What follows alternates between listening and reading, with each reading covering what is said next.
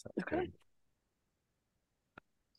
Welcome to Technically Managing 18, everyone, the podcast where we're technically managing in our jobs in life. I'm Zachary Talke. And I'm Ramu Murakami. And today we have a special guest, Alli Lane. Welcome Hi, everyone. Show, Alli. Thank you for having me. So excited. I've secretly been begging Zach to let me on the show for a while. There's a lot of people I want to get on. I'm glad that we're able to make this work. Yeah. I know. It feels I'm a little so weird getting back into it. Like for just the audience um listening, it's the beginning of it's February 8th right now. So we skipped the January episode just getting through the holidays and all that, like and all that stuff. So it's our first time back since before Christmas. Has it already been wow. a year since we started? Yeah, because do you remember what month we started? I think it was like January or February last year. I feel like it was February. We need to check on that. Check that, yeah. Oh my gosh. Congrats on the one year. How Thank fun. yeah. But yeah, I'm really excited to talk to you, Alli. Um, for the audience, Alli is a product manager at NetSuite, which is owned by Oracle. She started as a cloud solution engineer and she graduated from UT Austin. And you did mechanical engineering there, right? Mm-hmm. Yes, I was a mechanical engineer. Um, UT was a little different because you actually had to like declare your specific major when you applied to the school. So, mm-hmm. little 18 year old me was like, I know I want to be an engineer. Mechanical seems like broad and cool. And I liked building things with my hands. So, applied to mechanical. And people are always kind of confused when they hear like that I now work in tech, but it's kind of a interesting story. But I I actually love studying mechanical engineering, but when it came time for like looking at internships around like sophomore junior year i realized that i didn't really want to like work on an oil rig or work like on hvac systems or i wasn't really like that passionate about like manufacturing which is like the, the typical kind of mechanical engineering roles so luckily I was like pretty ahead in my major and I just kind of like pivoted to computer science. I like enrolled in this program that UT had that was really cool. Basically like for computer science, but like more than a minor, less than a major. So that was a really good opportunity because I got to have some like some CS stuff on my resume and learn about that. Um, and was lucky enough to get a like a software QA internship um, so that kind of got me exposed to like the CS tech world. Um, and then yeah, Oracle just took a chance on me when I was applying like out of out of college for a role. Um, started in the same program as Zach uh, for the the class of program. And Ramu, did you start in class of as well? Yeah, I did. I actually started okay, yeah. in the same class of as Zach. Um, yeah, we were okay, yeah. the two of us were on like the same like class of team uh starting yeah. out, but yeah, we all went through that solution engineering class of program. So that's interesting. Yes. So like even when you were in college still going through your engineering major, you had kind of realized by that point that you were interested in doing tech then.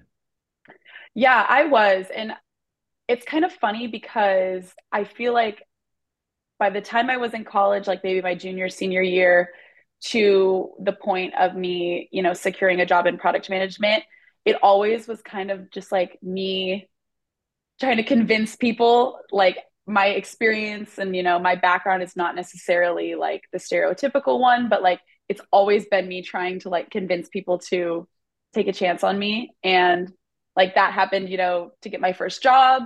People would be like oh your major is mechanical engineering. Why do you want to work in tech? Mm-hmm. did that. And then um and then you know moving into product it's like okay you know you don't have any product experience. Why do you why should we hire you? Why are you in product? But um it's been really like a cool experience for me because finally like getting into product management has been a goal of mine for so long. And i finally feel like i'm in a place that like the next time you know i look to make like a job move or like apply to other things i might actually have experience in the things that I want to do. and that's just like such a weird concept to me. I'm like, wait, I don't have to like convince people and do all this. Like, what the heck? Yeah, I definitely that's like definitely something that I've experienced up until this point in my career. And I think it's very usual, especially with your 20s, because you're trying stuff out. You don't really have any laurels to rest on, and you're like moving around a lot, just trying to like find out what you're good at. So that whole kind of having to convince people like you haven't done X before, why would you be good at it? I think that's something a lot of people can relate to.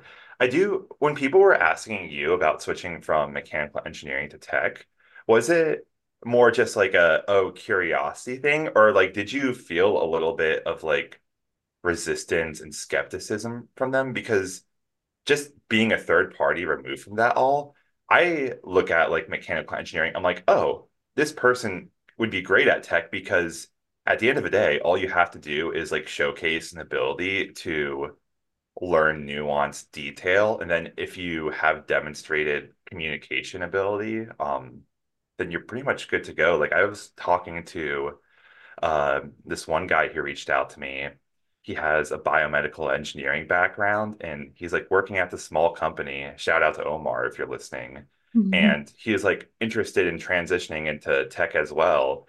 And he's talking about how it's like, yeah, he's doing technical stuff for his company. He's kind of shown that he can have that rigorous STEM style skill set and that also he's like demonstrated these communication abilities. So for things like solution engineering, I'm like, oh, that's like a perfect fit. It's like interesting that like you could potentially still be like get a little bit of resistance like with those kinds of fields. Yeah.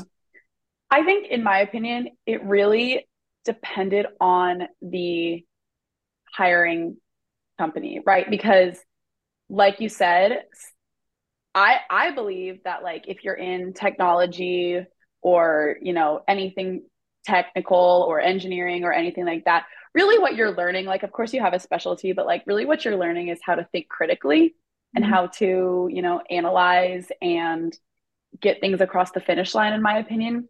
And so yeah, some companies I would experience like very little resistance because yeah, they recognize like, you know, you're a college student, like you said, you know, we don't have any experience. We don't really know what we want to do at that point. Like if you are blessed enough to know, that's amazing. I did not experience that. Um, but you know, there definitely were some companies that would kind of look at you and be like, why are you at my booth? Why are you applying to this? You know, you don't fit the bill. And I I really commend like the companies that are more open to different types of, you know, college students or like early career students because you know, a lot of times like we are super eager. We just don't necessarily have like the experiences to back it up, but I do think like that eagerness and that willing attitude is so critical, especially like in early career that I'm going to think like I have just kind of thought to myself like okay maybe in the future if I'm in a position where I'm hiring for my team I want to push myself to be like a little more open minded about who we want and like get the best hire that has the best potential maybe not necessarily the best like resume like t- physical resume if that makes sense. Yeah I think also uh, what you said was key and it's like depending on the company um like for example i know that in our class of we did have a couple of electrical engineers. Um, we had statistics majors. Um, so I feel like Oracle was more open to saying, hey, we they did, you know, have in the um, job description, oh, we're looking for computer science degrees or related um, degrees, right? Right. I'm not very sure if like your degree would count as related, mm-hmm. but still it sounded like, okay, if it's not computer science, we're open for other, you know, degrees. Um, and I mean, you you you ended up in mm-hmm. Oracle, right? So I'm assuming that that's like a, a big reason. Yeah. Like we are more open to hiring people from different backgrounds that show that they have the skills, right? Like, for example, I did um, information systems at my major, right? Um, but previous to that, I was an international affairs major, right? So it has nothing to do with technology, but I was able to, you know, still make it to our class of um, hiring. Mm-hmm. So yeah, definitely really and I loved I loved that it was project based. I think that was something that mm-hmm. like I really appreciated. Like even just given the opportunity to show mm-hmm. what you can do is so it, I don't know. I thought that was great, a great interviewing strategy. and obviously like that format won't fit for every single job but mm-hmm. um I, I definitely think it was it was a good strategy for that like class of program. Right. Um did, did you guys knew what solution engineering was before? Because i feel like even computer science majors don't know what like you know solution engineering or i mean at least me i didn't even know what product management was. So did you guys know that before applying? You know? I really didn't have any idea. It, it i mean when i was applying for jobs out of college i actually had no idea what product management was at all. Like mm-hmm. literally it was not even on my radar. Solution engineering i think i knew like you know conceptually what it was but i didn't i didn't truly know what it was. Mm-hmm. um but i think you know that's just kind of the nature of the the types of jobs you get out of college. Like you're stepping into like a completely new phase. Unless you've interned you probably don't know really what's going to happen but mm-hmm. i don't know. I'm a really really strong believer that you know everyone you know they they do great in college and you know you have all these accolades and stuff but once you get on the job i really believe that everyone's slate is theoretically wiped clean at that point and you have this new opportunity because there's so many things that you have to learn for your job specifically that you didn't learn in college. You didn't you didn't know how to do it and everyone has to do that right? Everyone has to do that learning. So you're kind of given this opportunity to shine no matter your background. Right. Um and i don't think i was expecting that like going into my first career. I kind of was expecting to be like maybe behind or something, but mm-hmm. it was very re- like, you know, refreshing and encouraging to be like, okay, we all now have the same opportunity again. We've got here, like our our stuff that's in the past we has gotten us here, but now we are we're all free to kind of do how we will. Oh, yeah, that's one of the things that's always gotten me most excited about my career so far in Oracle because especially in college, you don't realize at the time. And like, yeah, you'll work really hard in school, like depending on the kind of person you are and where you go. But there is still this fact that you don't realize how artificial the environment you are is in and how just like structured and rigid. And being able to like come out and like be like, okay, you're now in the real world, you're in your career.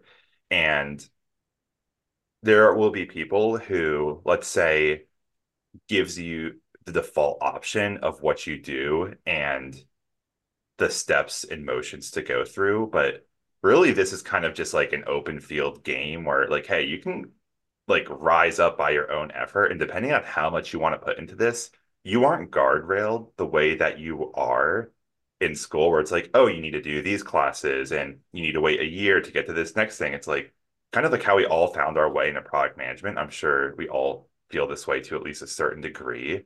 The fact that's like there's a lot less rules to this game, and you can really just find ways to go hard, make a name for yourself, and then these opportunities, whether it's even just getting into solution engineering in the first place, and especially getting into product management, like we didn't know what these things were before, and now that we're here, it's like you're starting to see like, oh, there's so much to life that you get to learn and that like you mm-hmm. pick up on that like it's just these little subtle things that you can't teach in like a formal environment like until you get into like the real world. Yeah. I i totally agree. It was like at this point i am almost three years out of college. And at this point i'm obviously past this and extremely comfortable in the corporate world but i don't know about you guys but like that sort of like environment of okay this is the first time where you don't have a professor telling you when mm-hmm. things are due you don't have certain things to get an a b c etc was like initially a little jarring and like a little uncomfortable for me because i'm very type a i like i like rules i like guidelines but once i kind of got used to it and got past it yeah you realize that you truly have like limitless opportunity but you just have to be the one to seize it, if that makes sense. Yeah. And to tie this back in, because I just feel like it's good to mention for the audience that's listening, um, to you talking about that people kind of initially looked at you skeptically, Alli, when it came to your background, there will be the people who just kind of think pretty narrow-minded in terms of what they're looking for for requirements. But don't let that get you down because I just remember going through like the application process myself. It's like you throw out 100 resumes, you see all these specific requirements in your online job postings, and you're like, how do I like stand out in this sea of craziness? Mm-hmm. And a lot of the time, it's very easy for us to try to think in terms of, oh, they gave out these specific qualifications. How do I fit myself to this box? But it's like the real world, like there's not really that whole box game anymore. And instead, like looking at it that way, kind of like you with your mechanical engineering background and Ramu, you had it was you did sales when you're in insurance, right? Like you're cold calling. Yeah, mm-hmm. like for me with finance, these were all things where traditionally um you could look at the situation as like this doesn't fit the bill but the fact that we had these different experiences and we were able to convey as strengths i think that helped make us like stand out from say the hundred other comp sci degree people who did fit the bill of what they were looking for but like they kind of blend into the background you know yeah I, and i think go ahead Ramu. Oh, like I was gonna say, when I applied for Oracle, um, I think I've told you this, Zach, but I applied for a BDC role, right? Uh-huh. because I was like, there's no way that I'm gonna fit, you know, like a super technical role. So, um, it's crazy that now thinking back, I'm like, wow, I did fit because I'm here now, you know, but it's like the fear of applying to things that you might not qualify for, you know, but as you said, Zach, like there's not such a thing as a box that tells you, hey, you yeah. need to have all of these, you know?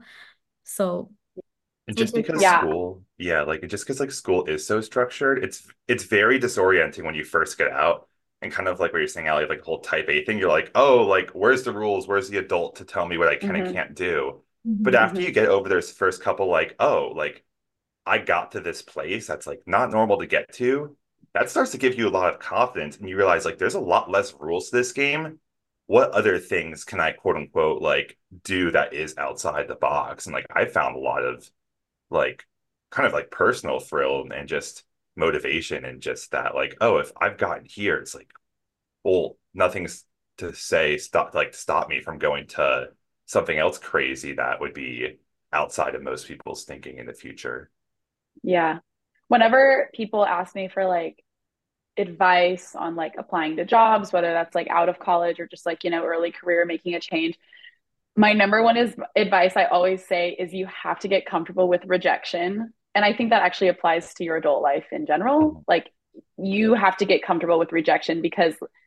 you will get rejected 90% of the time, even if you are like the most amazingly qualified candidate. You are this, you are this, you did this. Like interviewing and applying and throwing out your resume is ultimately a subjective experience. There's someone, you know, in theory, if you if you get past the resume, like, you know, technology, screening, whatever, it is a subjective experience. And like there's humans behind that. And like that human may be having a bad day. That human may just like not really resonate with what you're saying, but it's kind of a numbers game. And if you apply to enough things and you are relentless and you you know hustle and you you do your thing out there then eventually you will find a manager or a hiring manager or whoever that will resonate with what you're saying and resonate with who you are and your experiences and it's really just about finding that person or that company that sees you and sees what you're trying to do and appreciates you know what you're saying on your resume and what you're saying in your interviews and I would argue that like that is you're ultimately looking for that person, you know, not necessarily that role, that company. You're looking for that person that will take a chance on you and invest in you and really sees you for what you're trying to do. It's kind of like dating. Like even if you're like a great person, if the other side doesn't see that thing in you, it's like this wasn't mm-hmm. a fit that's meant to be and like it helps you get to where you're supposed to be in the long run because eventually it's like yeah totally. you'll find that opportunity that company that manager who's like oh like i see potential there like there's something i can mm-hmm. grow mm-hmm. yeah like i always just thought it was funny because when i was trying to move into product management i was spamming my resume everywhere and i got so many rejections from smaller companies bigger companies but then like I got an interview at Google, and then on the same day, I got a, a rejection email from like a really small company, and I was like, I'm confused. Like, you know, yeah. why would I get this? But like, truly, it's just finding it, it's just being a little lucky and working really hard and being just relentlessly, you know, relentlessly passionate and relentlessly confident in who you are and what you're trying to do.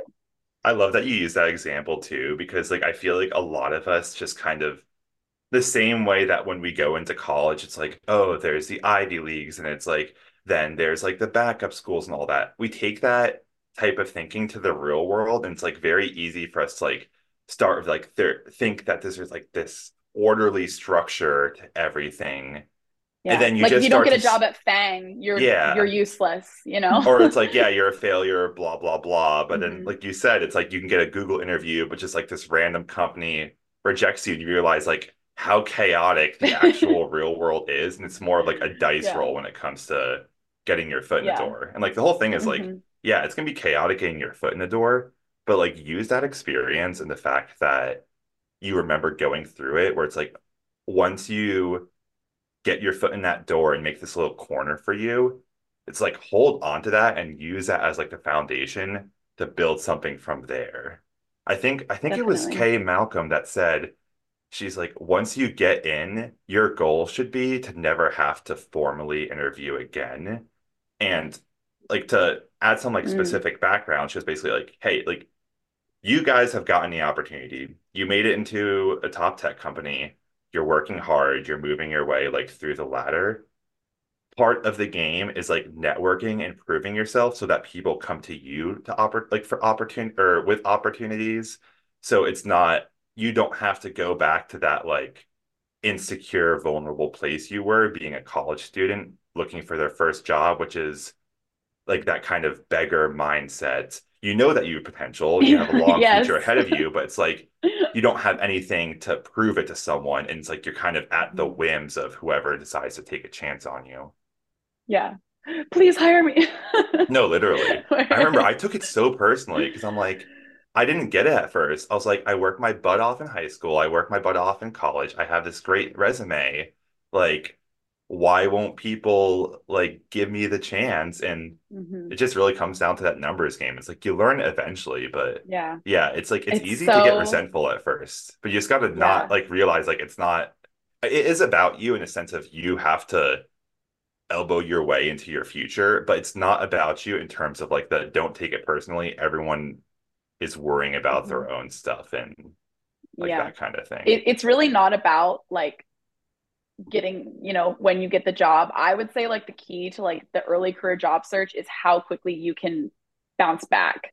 Mm-hmm. and so you may you may not even have a rebound. Like you may not even have a rebound phase. You might just be you know so good at this that you just apply no matter what. But yeah it's it's definitely hard at first when you get these rejections and like you're like what am i supposed to be doing? What else can i be doing? But you know like we said you got to stay relentless. You have to just like keep going. But I, one of my funny stories um, was that might kind of like drill this point home just about like luck and like resonating with like the human behind your resume is when I was when I was a junior in college at UT, we have this thing called the Engineering Expo, which is basically in the basketball stadium. It's like three levels of recruiters, just booths. And it is in August. So it's so hot. You're sweating your butt off. It's just horrendous. Like it's so chaotic. Everyone is stressed and just like it's the environment is not the best, but you know, you have to do it. So I was at I was at Engineering Expo looking for you know an internship in theory and a lot of the big name companies will have like lines around the corner and all this stuff, but I and I was so tired of waiting in lines. I just like saw a booth that was a product that I actually had used and I really liked and I resonated with, and they had no line, mm-hmm. which was weird to me. And I totally didn't qualify at all. So the job that they wanted was like a QA intern, like a more development thing. And at this point, I would I barely even scratched the surface of my CS studies. And I just like walked up to them, started talking to them, like told me about or like told them about myself and what I was kind of looking for and like I could tell that they were like kind of sizing me up. Like they liked me, but they didn't really like know what to do with me because I was just like this mechie that was like, please hire me. But anyway, so okay, great. Gave him my resume, shook her hand, watched, walked away. Like 15 minutes later, I'm in the middle of this huge crowd. I get this like tap on my shoulder, and it's the recruiter from that booth. And he was like, um, we actually really liked you and we want you to interview. Wow. And I was like, like in the middle of this crowd, and I was like, okay. like, but yeah, and that's how I got that's literally how I got my first internship in software. And like, granted, you know, I had a lot to learn, but um I was I've always been like just like so thankful to that recruiter for like seeing me and just like giving me a chance because um it kind of like really allowed me to like start my journey to where I am today.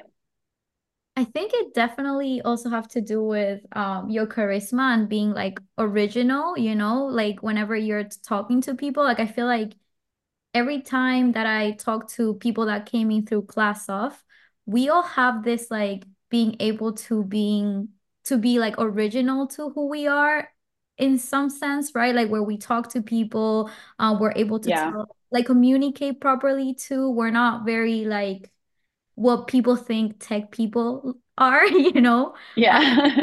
quiet and shy and stuff. Um yeah. and I think that's also very important because you you definitely need to connect in a human perspective when it comes to like yeah. those opportunities, right? Um just the same way as I'm assuming for sure like just by like talking to you right now that you connected with the recruiter in a more social way too, not only because of your skills. So I think yeah, that's a good point yeah, yeah you got you... you just have to be human. exactly. have you always been um like good at like let's say like environments like the one you're in where it's like you go up, you talk to a stranger, being charismatic, like have you always been more social and able to let's say like move through those inv- types of environments smoothly or is that something you had to learn? Yeah, good question. I have always been extremely extroverted. Like mm-hmm. I just have this like innate love of people, especially people who are like like you were saying, Ramu, are just like true to themselves. Like that to me is I love like getting to know those people. And I always have loved big group environments. I don't know what it is. I just love it. And so that sort of aspect of like corporate and just like real world job and whatever has always like come pretty naturally to me. I think like the flip side of that is that sometimes I will bite off, like, I'll kind of become like the representative and start like planning things for the group, but then like that kind of gets stressful. And then like sometimes I feel bad if like people aren't having a good time. And then like, you know, that you kind take of on other people's like yeah. emotions onto yourself kind of thing. Yeah. Yeah. Yeah. I sometimes do. But um but yeah, I love a big I love a big group environment. I love a party. I I love just getting to know like strangers. I think it's so fun and I I especially love like fostering community. So kind of going back to like yeah, planning things and like I love like introducing people who I think will be friends and like I think that that has just always been really innate in my personality whether that's like at work or like in my personal life. Do you have any like advice and maybe it's harder because it's always been natural to you, but do you have any advice for people who like might be more on the introverted side where they're comfortable with like people that they know, but especially environments like career fairs or like first time mm-hmm. interviews, it just kind of triggers that fight or flight and it's yeah. not something that like naturally comes to them. Like, are you talking? Yes. About what? talking about me? I'm I'm talking about me. Like I didn't know. I was thinking she'd like get on that. That was, I was referring to myself, but no, because like just no, I didn't want to make it about me, but like it is something where I always hated yeah. that kind of stuff in college. Like career fairs stressed me out. I would just lock up during interviews, like and ramble. I was so in my head about proving myself and just having every single word memorized because like I didn't want to like fail because I was putting so much like pressure on a situation where it's like you end up just freaking out and coming off like wrong. I mean, it's something that I feel yes. like I've gotten better at, but like the podcast is like a great example. When we first started doing that, it like terrified me. Like speaking publicly, having a live record, I mean, like I can't track this. Like I'm putting up hours of what I'm speaking on online like every two weeks. But after a little bit of time, you get used to it and it becomes comfortable. And yeah, to kind of like go back to it. I think it's something that with time, just like anything else, you learn how to do, but you do have to put yourself out there. But like for people who say yes. it might not be so um comfortable starting out, like what are if there's any strategies that like come to mind of you? I'm curious. Yeah. So I do just want to preface before I like give these pieces of advice. I've actually used these as well, right? Like no truly nobody is like this perfect human and will nail every interview and will nail every social interaction. Like everyone fails, uh, you know, a lot. But I think one of the things I realized in post grad life and really in adulthood is that you have to be comfortable with being uncomfortable because the fact of the matter is is actually everyone is uncomfortable. You know we're all faking it. Everyone is doing their best. And you just have to be confident enough in yourself that like you're doing what's best for you. And it probably will be uncomfortable. And you know what? Like even last night when i went to a running club like my friend didn't get there for a long time. And mm-hmm. i even though i was an extrovert i was so uncomfortable. I was standing there alone among all of these people who obviously knew each other. But eventually I just had to be like, okay, Alli, go up to that nice looking group of girls over there and just say, Can I stand with you? and it'll be fine. And it was. And it, they were so sweet. But like, you know, you just have to do it. Like, I don't have any other answers. I think the best things in life come from risk taking and getting uncomfortable and pushing yourself out of your comfort zone because nothing good happens when you're comfortable and you know what's considered normal for you. Every growth only happens when you're uncomfortable. I think from a more like uh, specific perspective or qualitative quantitative perspective maybe when you are interviewing or you have a big presentation or like something like that at work i would say just practice your butt off. Like practice the answers to your interviews you know or like uh, interview questions so much so that they are ingrained in your mind. Like Zach, you kind of mentioned like memorizing. Like I want you to practice your interview stuff to the point where like it's not even memorized. It's just like internal. Like you just know what you're trying to say. Like my dad has always given me this advice of like, you know, your first step should be to write out a script to a to a question and kind of know that. And then you should move to bullet points. And then eventually you should just know what you want to say, right? It's not about specific words, it's about delivering the point. And so I think by practicing and practicing and practicing and internalizing your answers, you just come off so natural and it feels a lot easier. Um, that's what happened with me with like the product manager interviews. Product manager interviews were something that I never did, you know, in college or, or my first job. And I had to teach myself everything about it. And I can't even tell you how many like practice questions I did, how many like mock interviews I did to the point where like by the time I interviewed for my current job, it just rolled off my tongue. Like it just felt so natural that like I couldn't help but but saying what I had practiced to say. Yeah, well, while we're on the topic, what was the process for you like to interview um going from cloud engineering to product management? Like i guess like start what like led to that opportunity sure. in the first place? And then because i feel like Ramu and i've talked about a little bit we had everyone seems to have like pretty different experiences getting into pm from an interview standpoint. Like i'm kind of curious the specifics of yours. Right like what yeah be a PM because it looks like you actually knew you wanted to be a PM. And then how was your process? And why did you even decide to stay in Oracle then, you know? Yeah. yeah, good question. Um okay, so the first thing you asked was, yeah, what did I want to do in PM? So just through um my experiences in like as a cloud engineer, I think I realized that like where my passion really lies is in more business side, more strategy side, but I still wanted to be in technology. But I really just loved how product management kind of encompassed like business, technology, strategy, creativity, which is something that I love. Like I'm I do have like an artistic side and like that was really cool for me that there is some creativity in product. Um I just learned about myself and this, you know, this is just part of being an early career professional. You don't even been in really any roles, so you don't really know what you like, but I just realized, you know, I didn't really want to be in like a, a pretty a technical and like like a more technical environment. Like i didn't really want to be the person just like coding.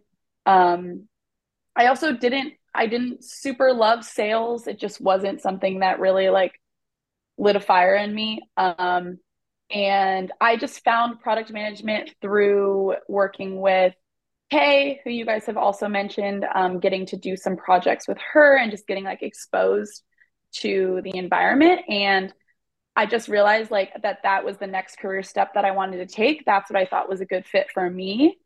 Um, and just because it's so yeah. probably like a crucial piece of you getting there. Um, what was your experience with Kay and how did you meet her in the first place?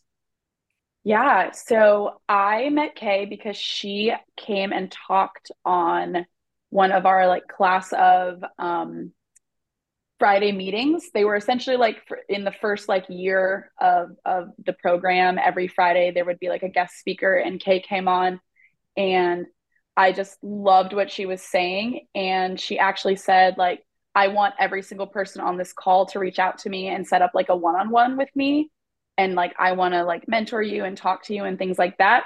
And she actually ended the call by saying like, actually, in my experience, only five percent of you will will do that, will follow up I was one of the people to do a, it for mine. That's how I got yeah, like connected with her. Yeah. yeah. Like, of course, I took that as a personal challenge. I was going to reach out to her anyway, but I was like, okay, Kay, yeah. but um, so yeah, I just got connected with her, and she had like has been so awesome in just like exposing me to more of like the outbound version of product management. So doing a lot of like customer facing type marketing and promotions and projects and you know what does that kind of look like? Um, just getting me exposed to the world or to the pm world. Um, so i'm so thankful for kay for doing that because yeah I, I, really had no idea what a pm was what a pm could do. Um, so yeah that was that was my experience with kay. And she's been great. You know she's she's been a continuous mentor which i think is so cool. But um, I think one of the things about mentoring that other people have told me, and I want to say it here also for anyone listening, is like a mentorship men or like a mentor mentee relationship is actually a two-way street.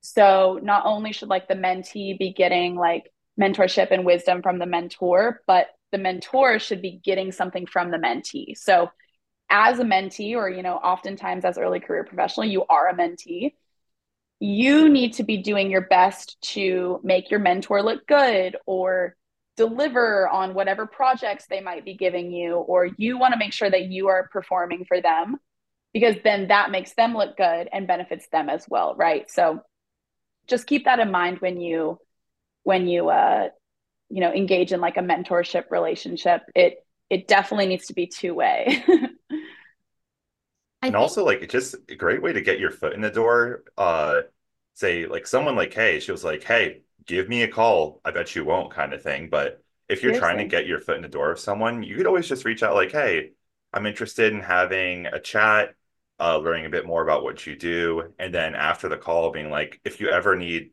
help with like a side project or something that's a great way to show like you're talking about demonstrate mm-hmm. value to them give them an opportunity to see your your work and not seem like you're kind of like freeloading until you go like, hey, would you happen to have mm-hmm. a job or like an opening kind of thing? Yeah. And going back to what we were talking about before, right? If you are someone who's looking for a mentor, number one, be bold, right? Don't be afraid to Slack them or email them or like cold message them on LinkedIn. Don't be afraid to do that because I get a lot of those messages and I I find it like very exciting, very flattering. I personally love mentoring. I love seeing people who are like tenacious and hungry. But a lot of people won't then like take initiative right? Like it's not my job as the mentor to like set up our meeting. Like it's your job to be like hey can we talk about xyz i'm free on friday at 9 i'll send you the email link. Like that's that's your job right? Like me as the mentor whoever is the mentor they're doing you a favor so i would just remind like anyone listening that's looking for a mentor don't be afraid to reach out and be bold but also like take the initiative like you're the one setting it up you're the one like fueling this relationship so just remember that right and don't but ask ultimately for a job it can right be, off the bat. Yeah. That's the one I see people yeah. go bad with. Oh my God. And I feel like a lot of the time they yeah. don't understand what they're doing, where they're just like, hey, like I work hard, like I think I'd be good for this role.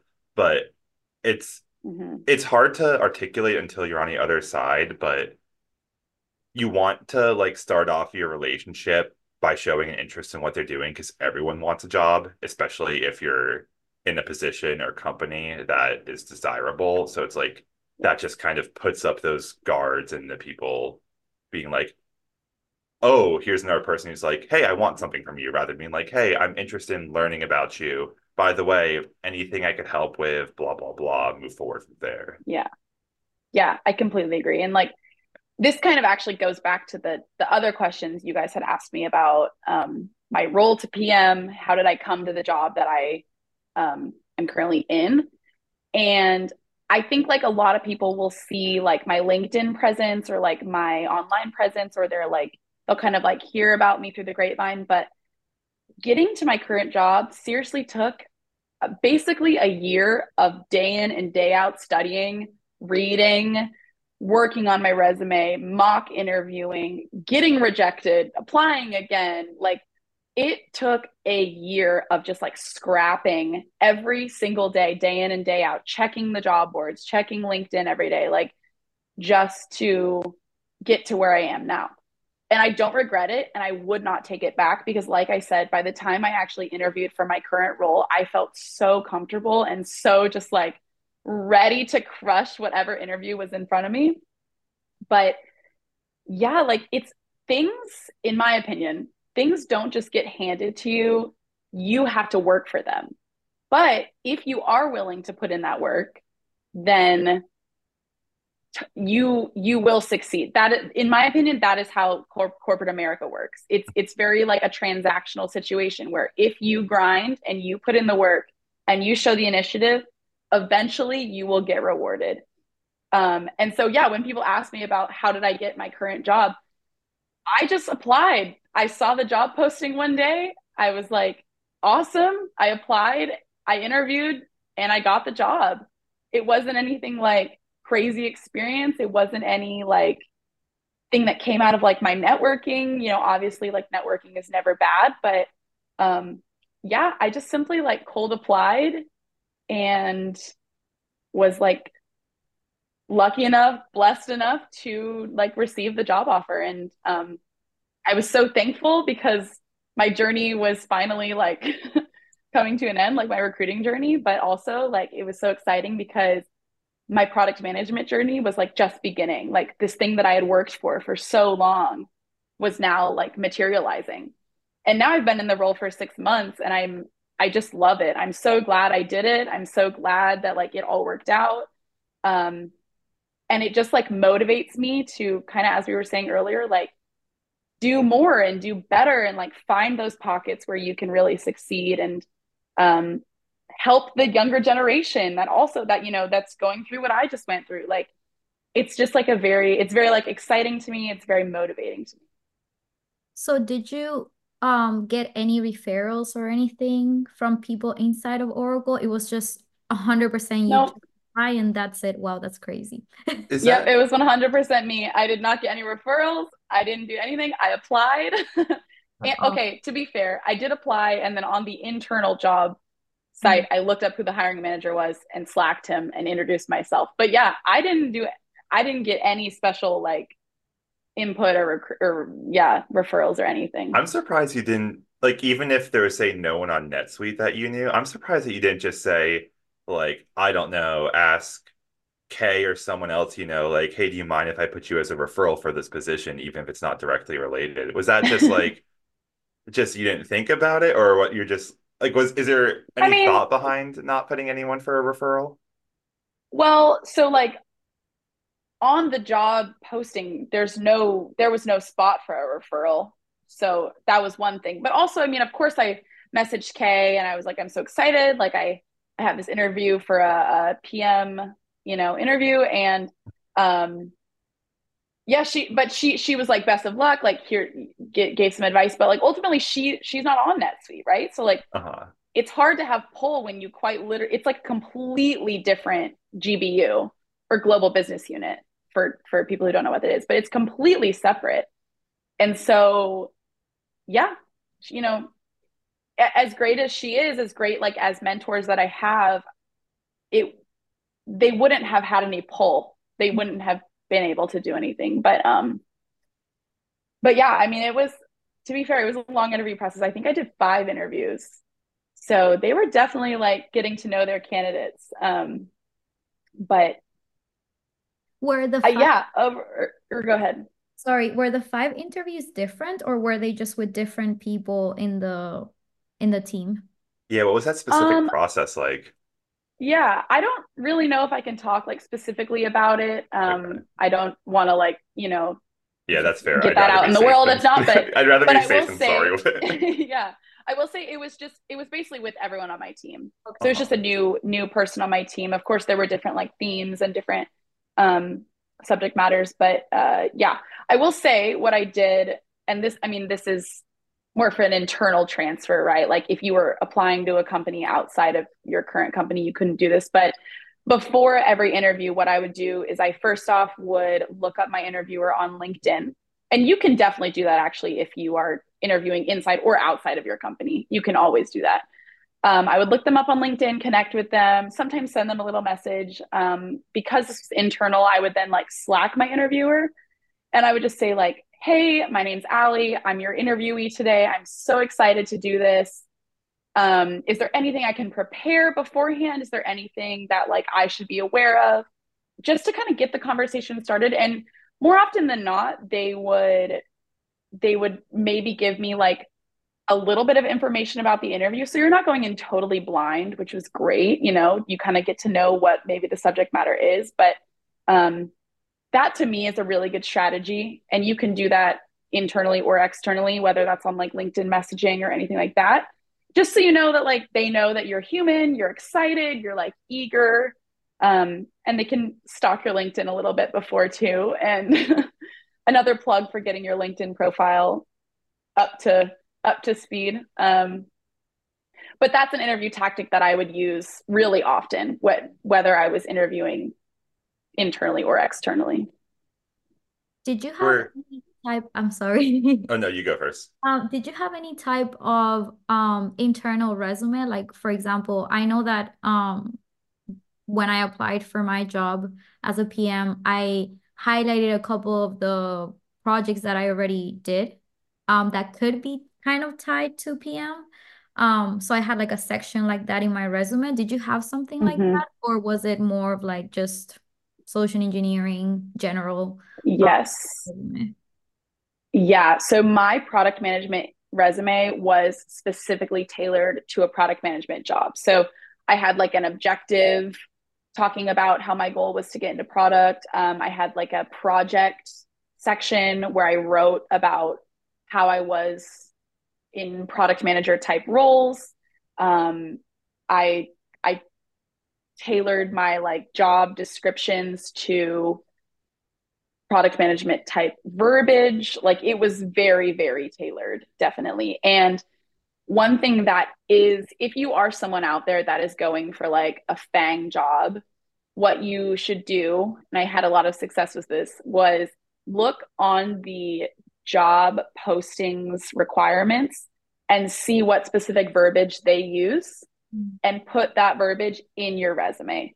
So a lot of times like these big giant companies who are receiving like thousands of applicants a day will send your resume through like an just electronic screen and you're less likely to get screened out if you do have specific words in there that they're looking for like buzzwords mm-hmm. um, so that's something that you can do. It takes some effort, right? Like tailoring your resume to every single job is time consuming, but I think it's it's worth it if you are going for like these big companies. If not, I would just say take make sure your resume is tailored to product management or whatever job you're going for. If you want to be a developer, tailor your job to development. Like if you want to be in sales, tailor your resume to sales. Like you just want to make sure that you are telling the story that you want to tell and that the hiring managers want to hear.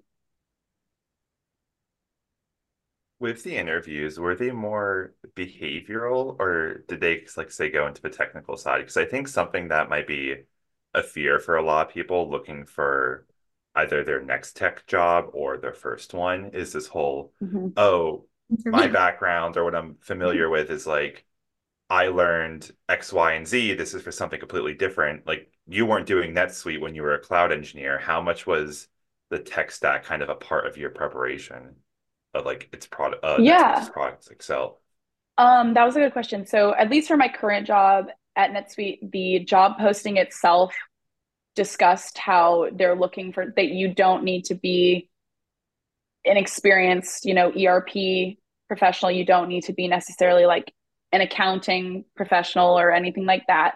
They just wanted someone who was like eager to learn, um, which was really great. You know, kind of going back to that kind of notion of just like finding the right person and team for you.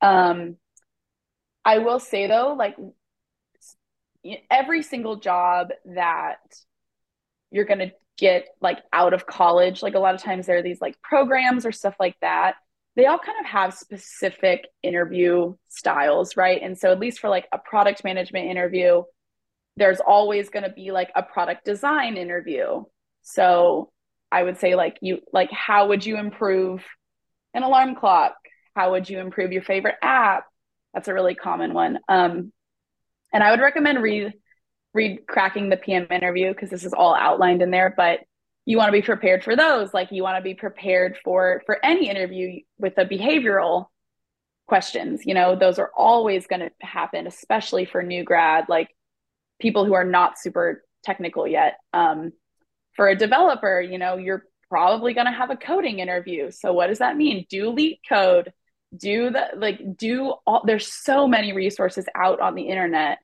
that can just if you're just willing to put in some time can just make you light years above the rest of the applicants right so i think it's just about reading and just and figuring out what type of interview you're going to get and just preparing i would say over prepare because then when you get in the interview you're like super comfortable. So um can you tell us more about netsuite what what it does? And um how's yeah. days? What what do you do when you're like work you know now that you work as a pm because i feel like everyone has a different i don't know uh day when they become a pm like i feel like zach and i do things totally different you know? So um yeah yeah the pm job is definitely so broad you can do so many things it really depends on your team um so yeah, NetSuite is a essentially just a full stack ERP solution. So anything that has to do with running your business, um, NetSuite probably has a a product for it. Specifically, what, what ERP I work stand for for people who don't know. Yes, Enterprise Resource Planning. So it could be anything from like inventory management to accounting to um, like HCM, human capital management. So, like people, it could be payroll, it could be literally, if you think of a business, anything that you need to run that business. Um, me specifically, I work on our general ledger accounting product. So, that's been really cool for me because it is a very core product to NetSuite. It actually was the first. So, NetSuite first started out as NetLedger, which was an online accounting software. Um, and then as NetSuite grew into the suite, and I say suite by saying S U I T E, it's a suite of products. Um, but it's cool that the accounting, you know, product was the first and probably the most one of the more core products, and that's what um, my team works on. So my role as a product manager is pretty traditional, you know, what you would kind of read about. So I own features. I manage the Jira artifacts. I spend time solving like issues or investigating issues. Um, I do a lot of like research as far as like competitors and like different areas of our product. Um, and just kind of doing those more traditional product management roles, which has been really cool. Um, from what I understand, like I know Zach does more like kind of like R and D type product management. Um, and Ramu, I'd love to hear like what what your kind of PM stuff is, but but yeah, it's been really cool. I think like we it's it's a lot of like cross functional team working. Like I work a lot with developers, I work a lot with designers. Um, and you know, I've only been in the role six months, but I kind of feel like I'm finally like getting my feet under me a little bit and I'm really just like excited to kind of like continue growing into the role and seeing what I can do with it. So what have you learned in your first 6 months as a PM? Like good, good question. And did you go through the imposter syndrome that I feel like Ramu and I both have talked about yes. many times? Yes. So, well, first off, I took a accounting class at Austin Community College. Shout out. And it was great because I didn't know anything about accounting. so I've actually learned a lot of accounting. Um, I've learned a lot of like the product management tools. Like I've learned a ton of Jira.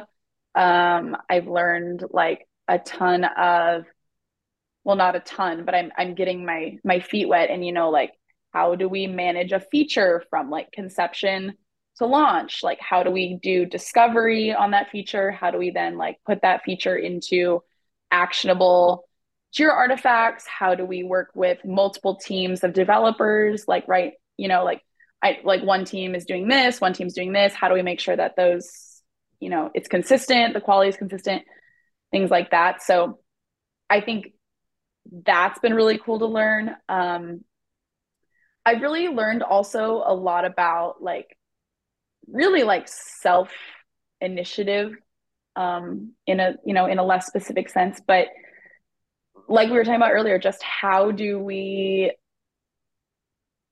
how do you kind of push yourself? How do you find ways to better yourself without someone telling you specifically like how do you kind of increase your sphere of influence? Like that to me is something that in product management is really important because ultimately product management is how do you lead without formal formal title or formal influence.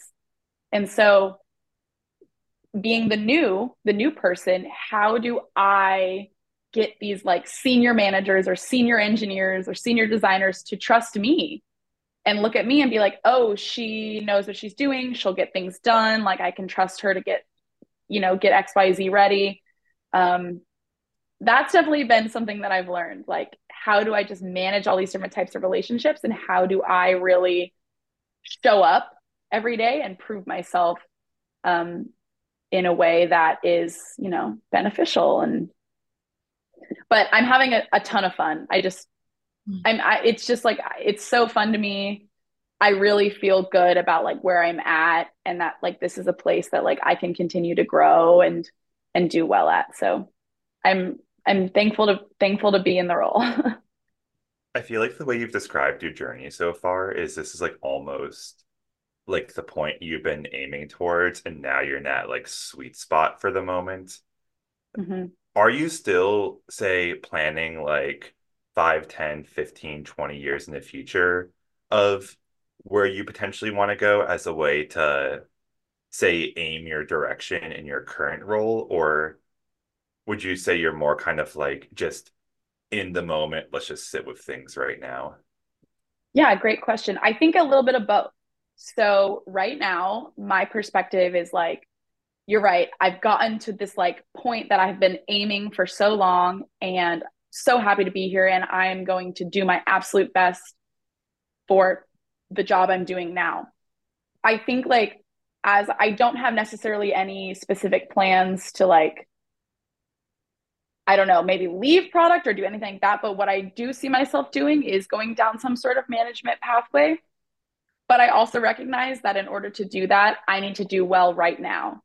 And so I am kind of thinking in the future, like, okay, I do want to have like some formal influence, some formal titles. but at this point in time right now, it's my job to do well at what I'm doing now and learn as much as I can right now in order to get there in the future, if that makes sense. yeah. Yeah. What about you guys? I'd love to hear your perspective on that. I'm living in the moment right now.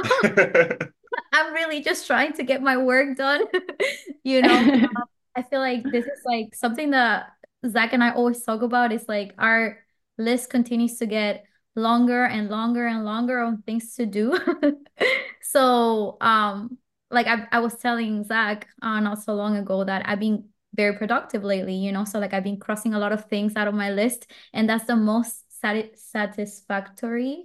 I'm not sure if I'm saying that right, but it's like very satisfying to cross things out of you know my list but of course it continues to grow so i definitely live in the moment right now um but which i think is totally valid like there's nothing wrong with that right but i definitely celebrate every little thing that i accomplish right like i think product management is very rewarding uh, when it comes to like let's say that if i'm looking at something that is i don't know uh, not working the way I think it should be working, it's so nice to go back to like a team and ask them why this was done this way, for example, right? Because mm-hmm. like we're so quick at saying, oh, this is broken, right? Or oh, this doesn't make sense. It shouldn't be working like this, right?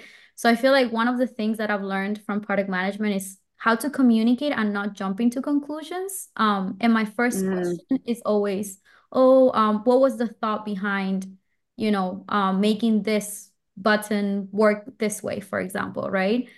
And um, getting, you know, like sometimes when people give you that answer, you're like, oh my God, like it makes so much sense. It's just that maybe the communication is not there, right? Like the message wasn't clear at the beginning.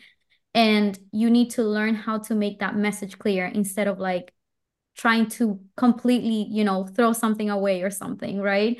So, yeah, being able to see those perspectives um, and working with so many people as you said like you know developers designers customers other pms you know is so important but always having that open mind of i don't know anything you know? So first of all i'm going to ask you know before jumping into conclusions so yes i love that perspective. Because yeah sometimes you're like why was this made this way? But then yeah you hear them say it and you're like oh am i am i the one that's not understanding? Like exactly. Like that happens to me a lot because for example um you know the oracle database is used by so many personas right? Like we have data scientists developers um dbas etc right? And they all have a different way of doing things in the database right? So um i always you know ask questions like oh why did we do this like that? Like why can we import um you know like data in so many ways right? And at the beginning i was like overwhelmed by all of the different ways we have to like for example import data right? But now i understand that we have so many different personas that are using our product right? That it's important for all of them to, to feel included right? So i feel like it's so um rewarding when you like understand something or make the messaging clear for your product or you even improve your product. That's like you see your outcome right? And it's like so rewarding. So i love yeah.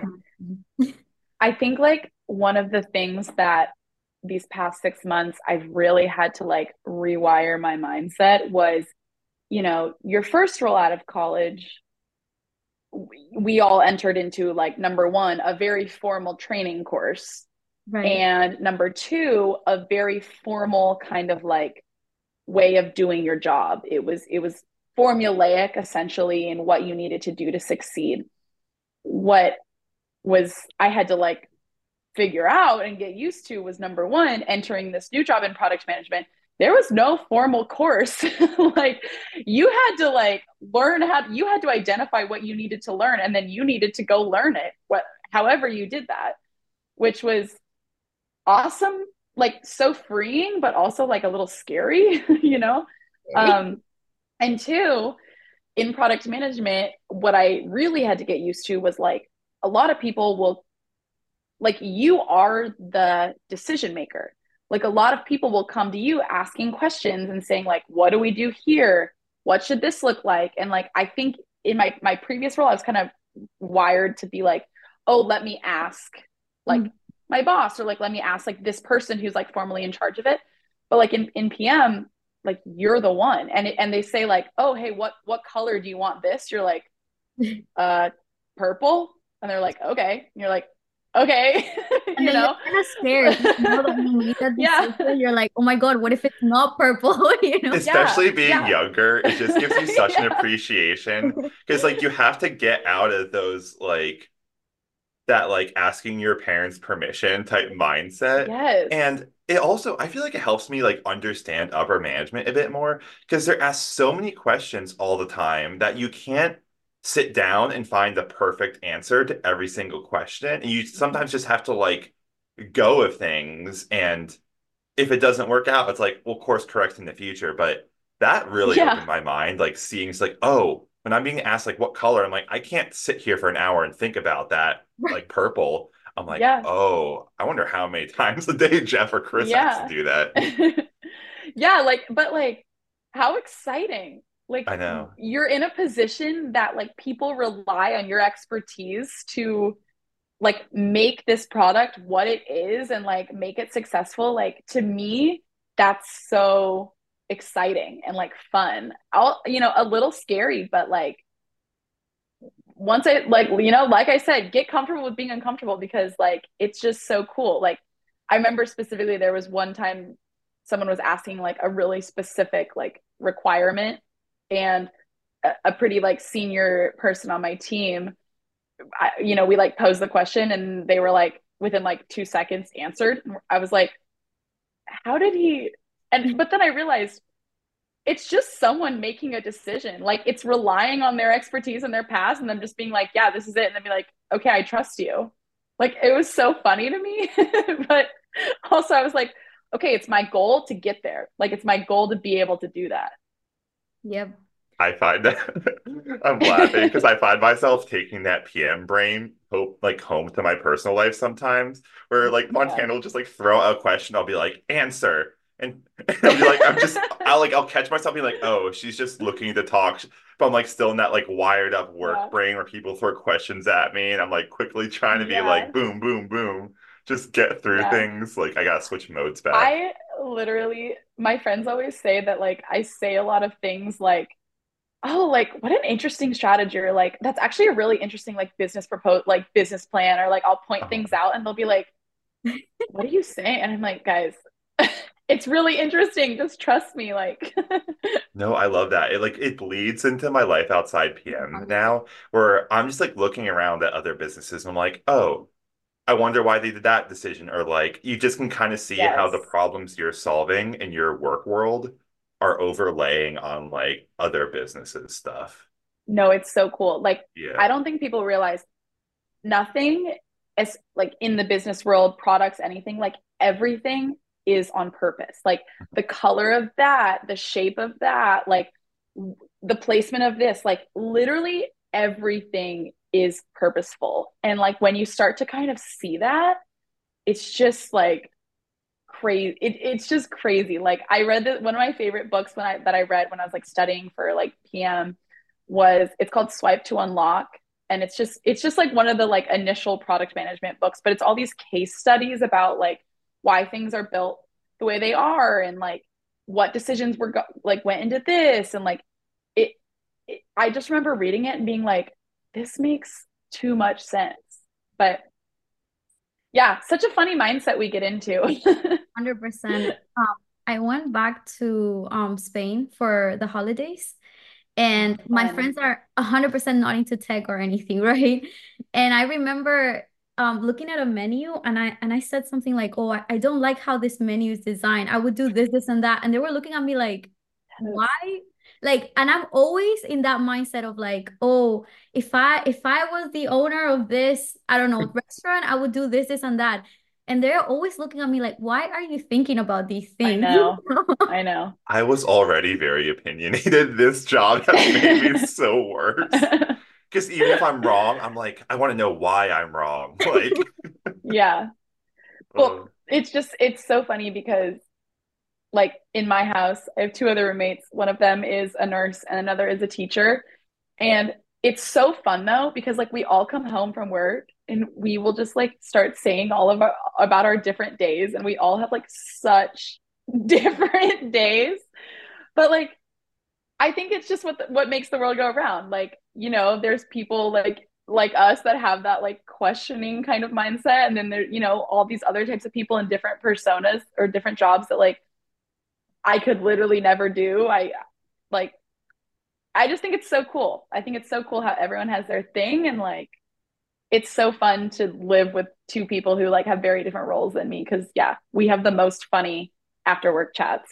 I was literally randomly thinking about that the other day where it's just out like I was like thinking about like how just kind of where I've gotten now, like the things I'm excited moving forward, all these projects and like both just Oracle work life and stuff outside of it that I'm doing. And it's just very interesting because I never liked the people growing up who were like, oh, I peaked in like high school or like everything goes downhill after you're a kid. Because like for me personally, it's like, yeah, there was a lot of like suffering to go through at times and it sucks like trying to find your way in the world. But once you start to kind of find those like pieces of foundation that you can grab onto, it's really cool to see where things take you versus like kind of going back to the whole school analogy. It's like for so much of our life, we were all just thrown into the same environment. We went through the same things. But now we get to see like different people just we're out in the real world. You have like so much openness of opportunity, like especially in America, just kind of like go whatever path you want. And different people get gravitated towards different things. And you might not always know why you're being pulled in a certain direction or why some things work out while others don't. But and it even takes time for people to like say find what works for them, especially like at our age. But you do start to get to see it's like, oh yeah, my friend with this personality, it makes sense that they're doing this. And mm-hmm. they've gotten happier as they've kind of like been pulled by the gravitation towards those kind of things. Just like seeing that with like others in my own life, I find like super interesting how everyone kind yeah. of starts to make their little like circles of influence in the world and we kind of like are all like spreading out. Yeah. I love watching like my friends or like people that I love or even just like people I don't really know. Like I just love watching people like excel. Mm-hmm. It's so cool. I'm like, you're so cool. I love that you're doing good. Yeah, I get inspired. Like even if it's something that has Same. nothing to do with what I do, seeing people who are passionate or just like what's the word? Like just have this like level of mastery to what they do no matter what it is, like mm-hmm. that energy just like gets me excited for my own things I'm working towards. Same. I love passion. I think mm-hmm. it's so cool. How, do you guys find that like being in PM has made you more like entrepreneurial I've honestly like, you... always had that bone in me. And mm-hmm. I think I think like part of the reason why I feel so at home now is just because I found a place where I'm able to get those skills out and like just even I've always been interested in like doing a bunch of different things. I get kind of depressed if I can't like have some kind of valve for my creative side. And I also yeah. tend to get bored if I'm doing the same thing over and over, which is like very entrepreneurial traits. So the fact that I do have this environment I'm in where I'm like constantly learning different things, I'm being challenged, like it very it is interesting to see how I've kind of found myself here versus a couple years ago. I had no idea what PM was. I would have never thought I could get into here. Like I wasn't even in tech four years ago. Yeah. For me, like I find, I think I also kind of had like a little bit of that like entrepreneurial spirit, but I didn't really know it was there or like it was kind of just like lying dormant. But ever since I started in PM, I literally can't help if, if I like have a problem, I'm like, oh, I need to like make something for this. Like, ugh, like this needs to be fixed. Like, how can I fix this? Like, literally one of my big things right now is like I hate that like as a girl in the gym you're like you're wearing like leggings or something like that that don't have pockets necessarily and i hate that like you have to like carry your phone like i hate that you have to carry it in your hand and then when you're doing a set put it down on the ground disgusting mm-hmm. like i want something that can fix that. Like that is my biggest thing. But I don't know. I just think it's been so funny. Like I feel like it's gonna get worse, but mm-hmm. I can't help but just like identifying like, oh, this needs to be fixed. Like I need to fix this. I think it's like looking... it's that sense of uh um like initiative we learn how to like gain like that yeah. like confidence in our ability to go out and do something we haven't done before just because it's like you start in this role and you're like oh this thing needs to be done and you're like oh i'm the one who has to do it well they hired me and they knew i didn't know how to do this before so i guess i'll figure it out and see what happens and it's like you get mm-hmm. more and more comfortable just going like i don't i think pm's like the ultimate exercise in like anti credentials which is Oh yeah. There's like a huge, especially in like today's world where everyone's like, oh, the experts on things, and like there's so many people out there, so many things going on. It's like the anti-expert economy where it's just like, screw it, let's do it. Like someone has to figure it out. We don't have unlimited resources. I'll go give it a shot. And oh, that actually went pretty well. And you start just looking for other things you can apply it to. Mm-hmm. I had this mentality when I started PM where I was like, oh my God, I need to know everything in and out. I need to understand absolutely everything.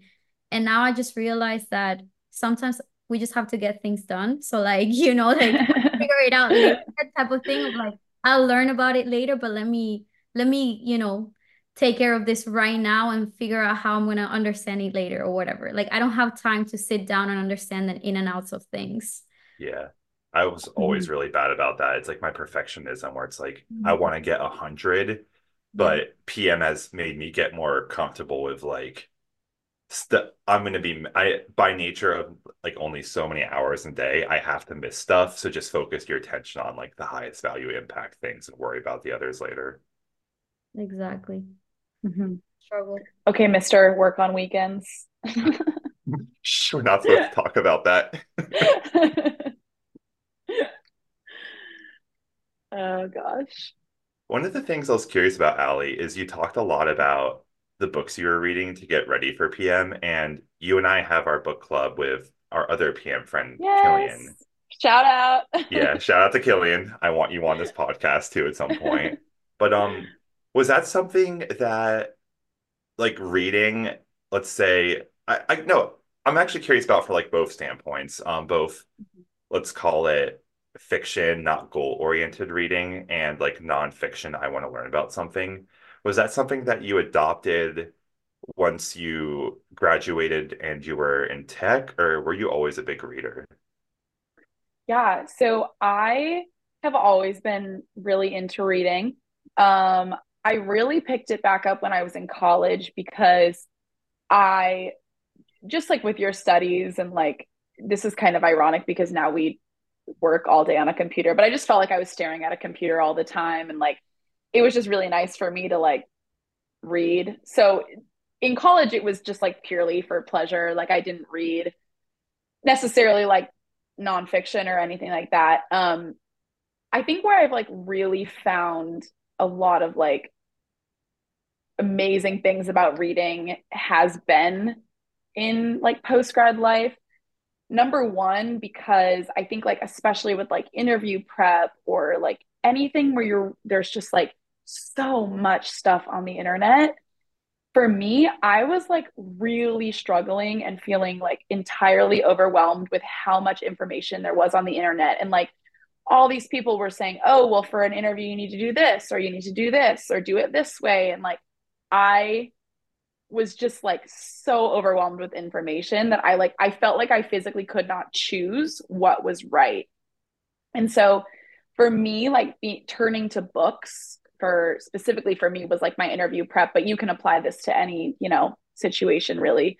Like books for me were a way to focus my mental energy on things that I knew were vetted and true and we're not just like by some 15 year old posting on reddit you know? Like it, like it was a way for me to be like okay i know that there is at least a little bit about this that is like correct you know that i can trust. And so that really helped me just weed through all of the information online because yeah you don't know who's posting. You don't know what that blog is or that reddit post or like truly you don't know. Um, I think like what like on a on a flip side about reading like in adulthood, I'm in two book clubs, one with you, Zach, and like our other friend Killian you mentioned. And we read like more like business books and like kind of like work oriented books. And then I'm in another book club that we read just really like any books that we want to.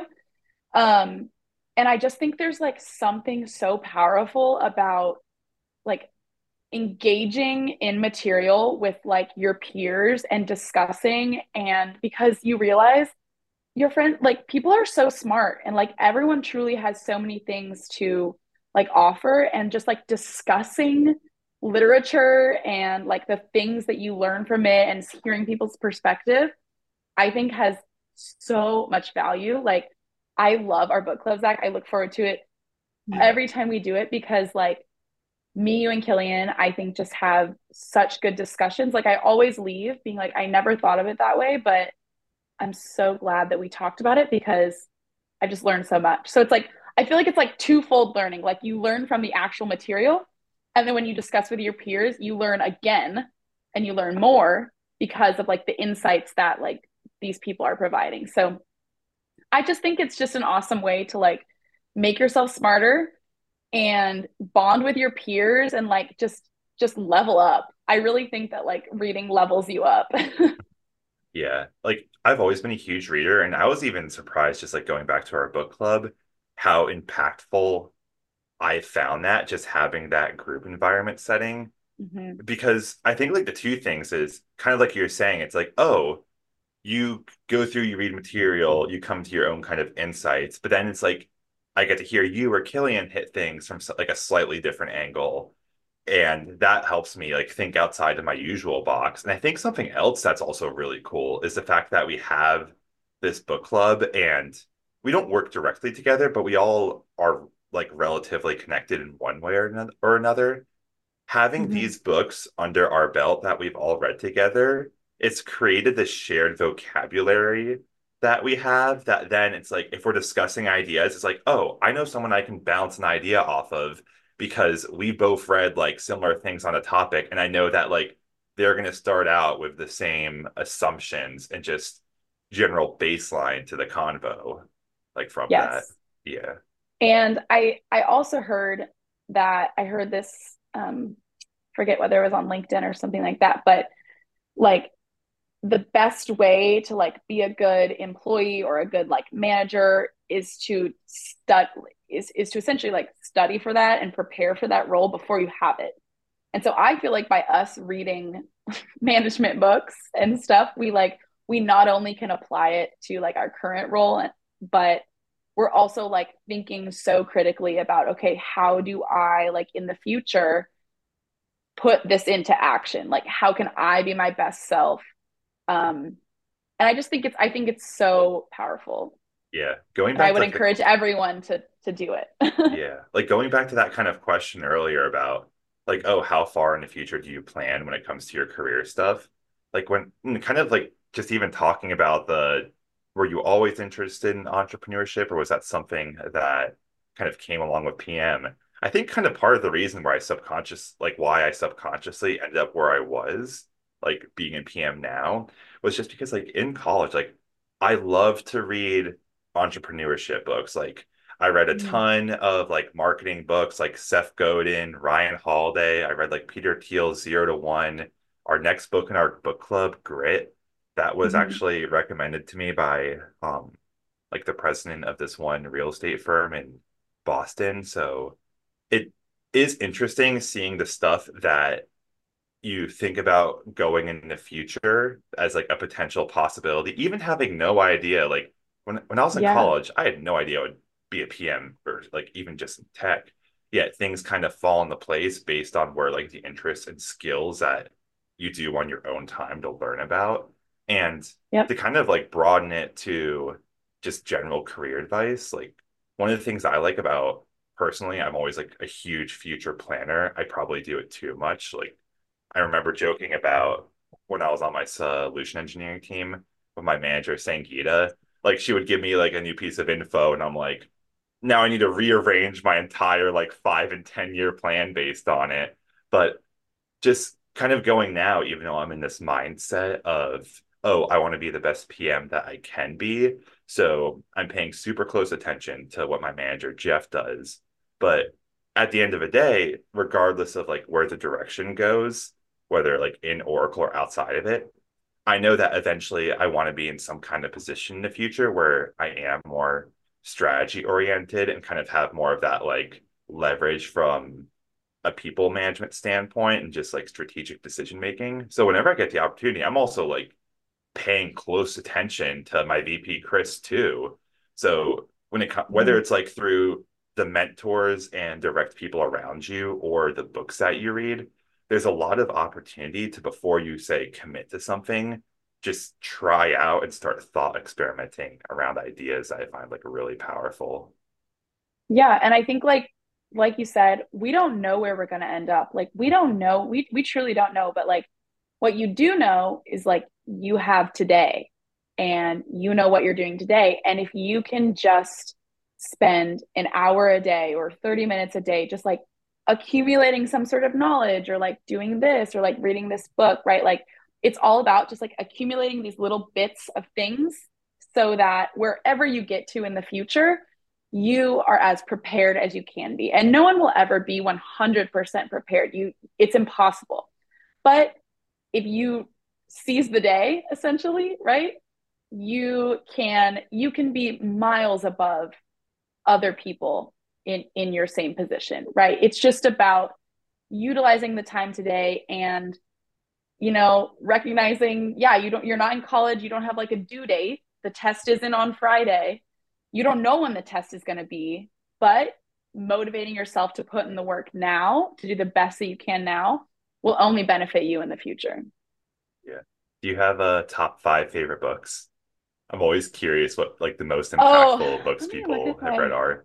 Well, okay, one of my favorite books of all time is Educated. Um, do you guys know that book? I haven't read that one. No.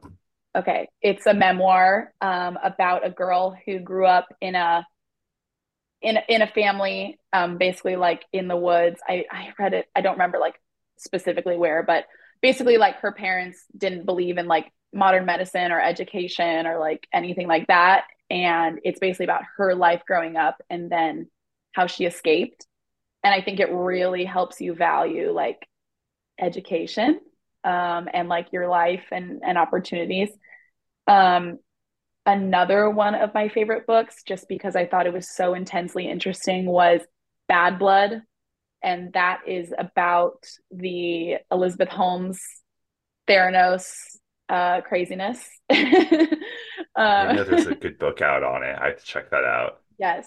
Um, oh, I just finished another good one too. Oh my gosh, I just finished uh, Demon Copperhead.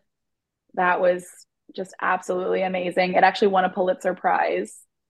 Um, and then I also recently finished that I just absolutely loved um, When Breath Becomes Air.